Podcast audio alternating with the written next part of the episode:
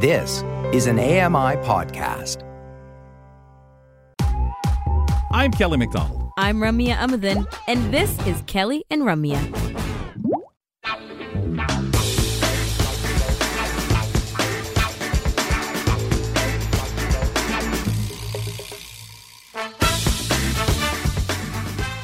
Welcome back to the program, ladies and gentlemen.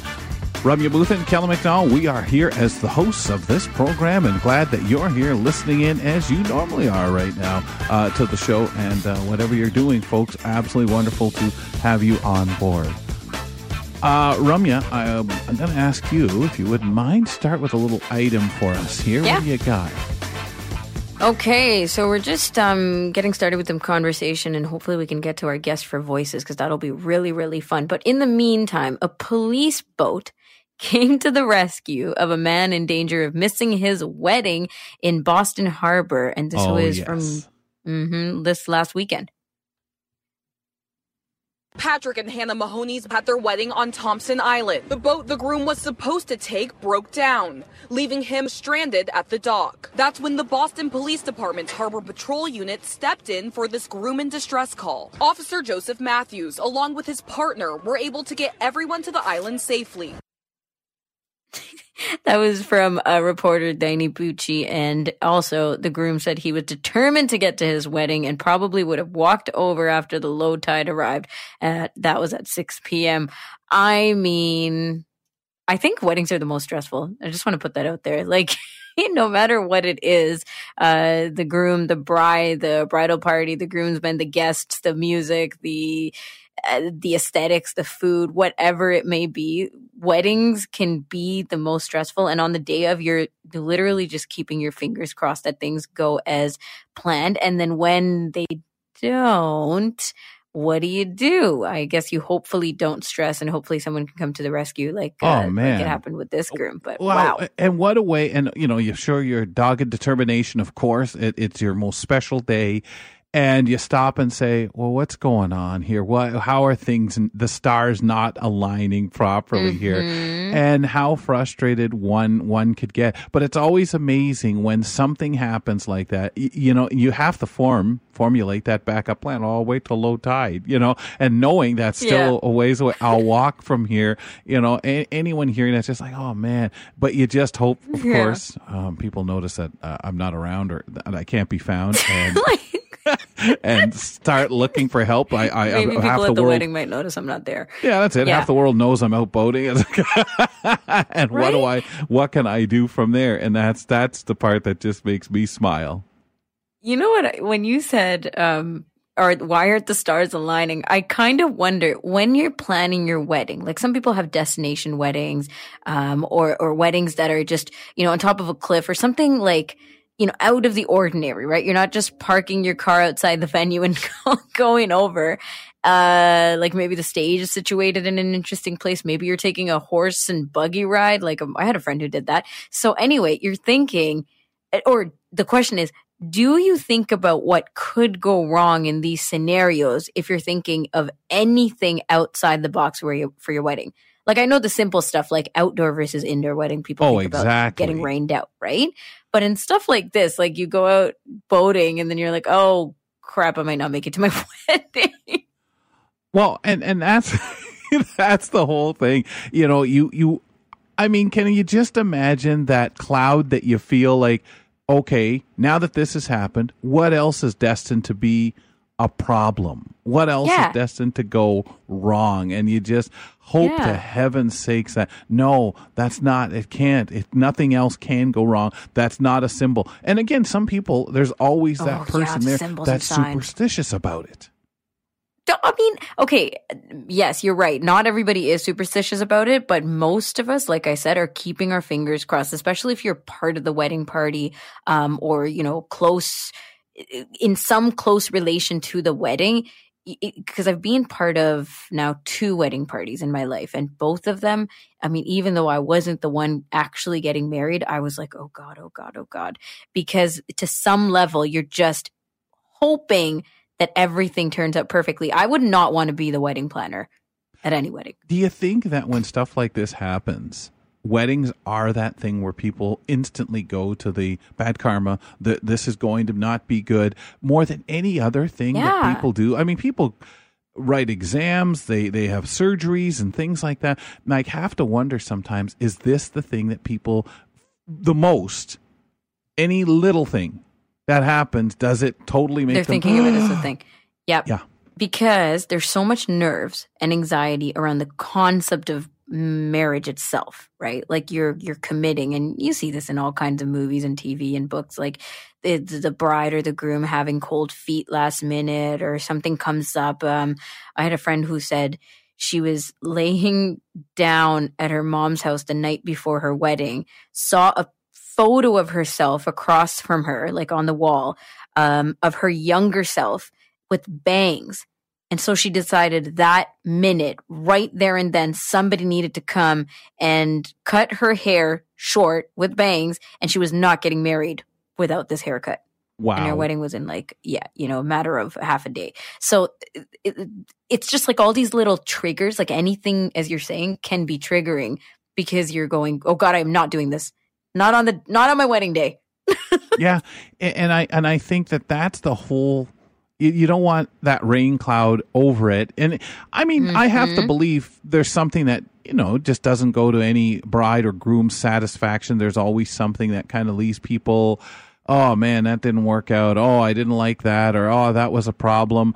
Um and and, and you know th- that that we're going to when you analyze the day and hopefully as you get further away from it, it, it everything was wonderful everything was great but as you analyze Yeah. it yeah this this went wrong or that went wrong or i really hoped and a lot of that happens and and i'm sure for most people it it's quite a you know quite a quite an issue that way when you remind yourself it, it can't be that bad. It can't be that big of a, a problem, you know. So uh, let's uh, let's uh, talk about the Getty Museum in Los Angeles, uh, which has been actually forced to return some stolen artifacts from Italy. The life size terracotta statues date back to around 350 BCE, and along with four other objects, were stolen and smuggled out of Italy, eventually making their way to the Getty Museum. An investigation by the Antiquities Trafficking Unit of Manhattan's District Attorney Office confirmed they were stolen goods. The statues have been on a list of stolen artifacts Italy has been trying to reclaim since 2006. They were bought by John Paul Getty from a now defunct private bank in Switzerland in 1976. Megan Williams, ABC News, Rome. You think this stuff now happens, or were these discoveries um, happen, and we're saying, you know what, we've got to give this back, or this can't be this way. Uh, this is what we've got to do when it comes to some of these problems.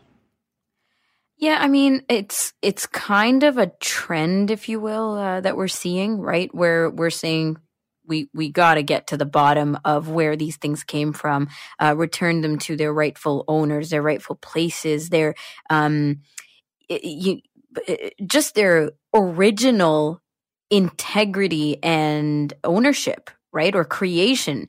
Um, so I think that it's pretty wild uh, that this stuff is happening kind of all at once. Um, but it's it's it's the way that it should be. You bet. Really. Rum, Yeah. I'm going to jump us right over to our guest who's now joined us for Voices. Um, on our Voices segment, we like to learn about people's dr- passions, drives, and any comments that they have on topics that they find important. Deaf stand up comedian DJ Demers is our guest today. He's returning to Toronto on August 20th for a headlining show at the Paradise Theatre. This comedy show will feature ASL interpretation as his recent appearance on The Tonight Show with Jimmy Fallon did. DJ will share new material and fan favorites when he comes back to Toronto, the city where he started his stand up career before moving to Los Angeles in 2016. DJ Demers has released um, uh, three independent specials, has been nominated for Best Comedy Album at the Junos Awards, has performed on Conan three times and appeared on season 11 of America's Got Talent. And of course, the TV show that launched everything for him, the DJ Demers show here on AMI uh, TV with the gang. My friend, welcome back. How are you? Kelly McDonald. Great to hear that beautiful voice. How are you, my friend? Absolutely wonderful. Rummy and I really appreciate you joining us, Deej. I know we're a little short on time a bit here. I want to quickly first mention your AMI TV show, Sharp Focus. What was that all about? What was the inspiration? Oh, I mean, what was that? 40, 50 years ago? Dang, it just seems like it. That, uh, no, I remember just being absolutely ecstatic that somebody was allowing me to be on TV. So, uh, yeah, Sharp Focus was just basically it's kind of a hodgepodge of all sorts of different accessibility things going on in Toronto and, and Ontario. And there's a little bit of humor, but I remember it was more kind of straight ahead reporting at the time, which uh, wasn't necessarily my forte, but I gave it my best shot and tried to inject a little humor into it. But it was a lot of fun, and AMI was great, and I got to work with a lot of cool people. So I got a lot of fun memories from Sharp Focus. Yeah, I would imagine. And it's not every day anyone gets themselves a TV series, which I mean, now when you look back, I'm sure looks very different. I want to share something with the audience, you and I, uh, on a promo for AMI TV. Take a listen to this. I'm DJ Demers wearing a tuxedo. And I'm Kelly McDonald, also in a tuxedo with a top hat. Here's what you'll be missing if you don't tune in to AMI. AMI Sharp Focus is now weekly. Sports Access, our original sports talk show. A whole new light documentary. AMI This Week and Accessibility in Action. And AMI Sharp Focus is now weekly. DJ, you already said that. Original programming on AMI TV. How come Kelly gets the top hat? Now we know why I always got the top hat, man. You remember those? Remember the going into the studio tuxedos and all? Oh, I remember that. But you know what's funny is I forgot the promo we cut where we were both wearing tuxedos. I remembered where I had I was made to look like Sinatra, and you were wearing a, a Queen outfit. You looked like, oh, oh, like hold Queen on. Elizabeth. Oh, hold on. I think your memory is uh, kind of reversed. I think it was the other way around, wasn't it? You, the Queen. Was I Sammy Davis Really? Jr. in that one? Yeah. Oh, may, maybe, maybe I uh, suppressed it and kind of subverted it in my memory. I, I remember a Queen outfit somewhere in there, but you know what's really funny about that promo is I kind of did a joke exactly like that on my recent Tonight Show appearance, where I just repeated a line again at the end, and uh, maybe somewhere in my brain I was being inspired by that uh, promo we cut all those years ago. Wow. All right. Shh, don't say that too loud. Copyright issues. Okay, so, That was a but okay, hey, it, it sounds like this promo is a lot of fun. Did you always want to be a comedian? We were talking at the top of the show about things we wanted to do when we were kids, people we wanted to. be. Yeah, I mean, as far back as I can remember, I, I knew I liked making people laugh, and, and that was why I moved to Toronto from Kitchener to uh, to pursue stand up. So yeah, I've always, uh, as far back as I can remember, but the fact that it's actually happened and I am actually doing it is sometimes now that it's been 13 years of me doing stand up, it feels a little surreal that it's actually happened. So it's pretty cool. So because you're went t- after it. Yeah. That's Oh, the thing, yeah. right? Yeah. Yeah, yeah. I mean, uh, I guess I was just young and stupid enough to not think about what that meant and all that that entailed. Well, does that And, include the uh, part of just moving to Los Angeles and giving it a kick? I remember you and I talking about that before you left, and coming down to just do it. Yeah, I mean, that is pretty much. I always remember um, at my graduation, when I graduated from Wilfrid Laurier, there was a commencement speech from the founder of Chapters in Indigo, uh, Heather Reisman. And I'll, I just remember the end of her speech. She said, The only difference between those who do it and those who don't do it is those who do it, do it. And I know that's like the Mm. most simple advice in the world, but it really stuck with me. So I was like, oh, why not? Why not just give it a shot? And the worst thing that can happen is it doesn't work out. So yeah, like I said, I think I was just kind of naive enough and and stupid enough to, to just like go after it, and and and uh, I've gotten a little bit lucky. But another thing is I love it so much, so there was never a reason for me to Mhm. stop. Like I never fell out of love or anything. So uh, so it's been it's been nothing but good times doing it, and I'm really appreciative for it. Well, we'll have to have you back on here too. I know we lost a bit of time today, so let's get into the meat of things coming up so we get people out to your show uh, on the August 20th at the Paradise Theater. It will have uh, ASL interpretation. Now, this has been pretty important for you as we saw on your recent appearance on uh, the Tonight Show. Now, as a stand-up, is it really important to make sure this is included for you? Yeah, you know, it's it's become more and more important. Um, in the beginning, I didn't necessarily think of it too much. I was just kind of trying to find my footing in the industry and, and figure out if I could be funny.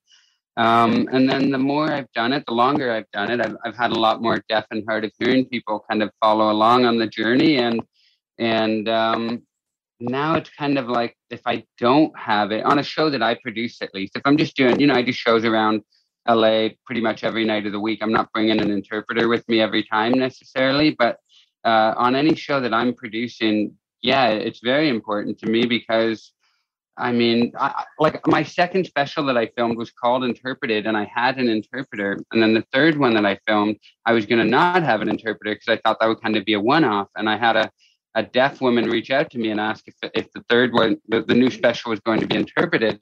And mm. I said, no, not this time. And she said, why not?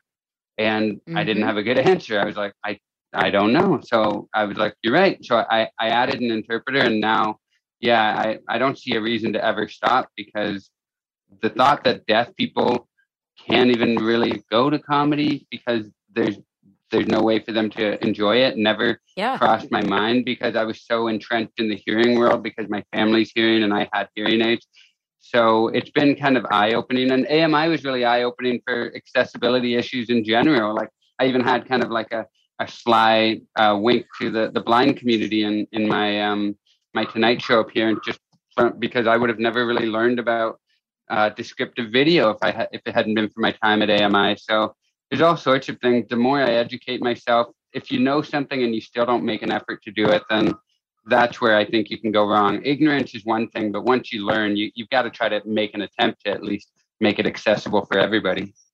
Yeah, and at a point you got to say like I have to keep myself accountable if I'm going to try to keep other people accountable, right? That's super interesting. Mm-hmm. Um from your perspectives of uh, doing comedy being in LA, is there anything you want to kind of say about the disability scene in comedy? Is that a is that something that's noticeable?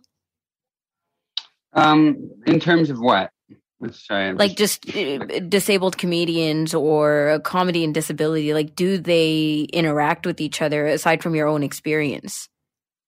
Um yeah i mean i don't i don't know. I, I feel like there's still some ableism going on that is subtle and uh, you know even well for example this isn't necessarily la but i had an audition yesterday and it was over zoom and there was no no video and they didn't have transcript. So I had to say pardon a few times because I couldn't hear them. And I'm pretty sure I didn't get the thing I was auditioning for. And I, you know, I sent them a note after because I doubt they even knew that they were, you know, putting me behind the eight ball, wow. so to speak, with the way they had the audition set up. So in terms of yeah. LA specifically, I'm not sure um, how much I can offer on that, but the industry in general, I think, still has mm-hmm. some strides or a lot of strides to make. But I, I think the main thing is that people aren't thinking about it. But even things like on Instagram and social media now, I feel like captions are, are everywhere and, um, you know, embedded descriptions are more and more prevalent. And I just think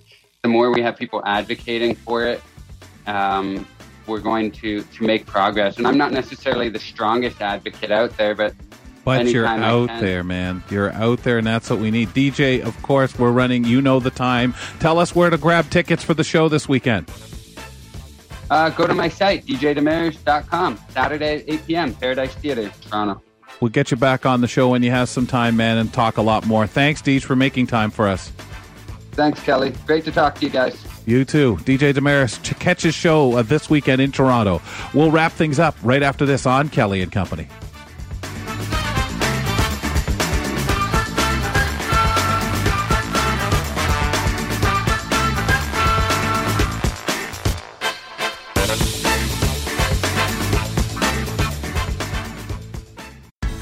I'm Jenny Bovard. Join me monthly for Low Vision Moments, where I speak with awesome guests about some of the amusing things that happen when you're blind or partially sighted. Watch on YouTube or download Low Vision Moments from your favorite podcast distributor.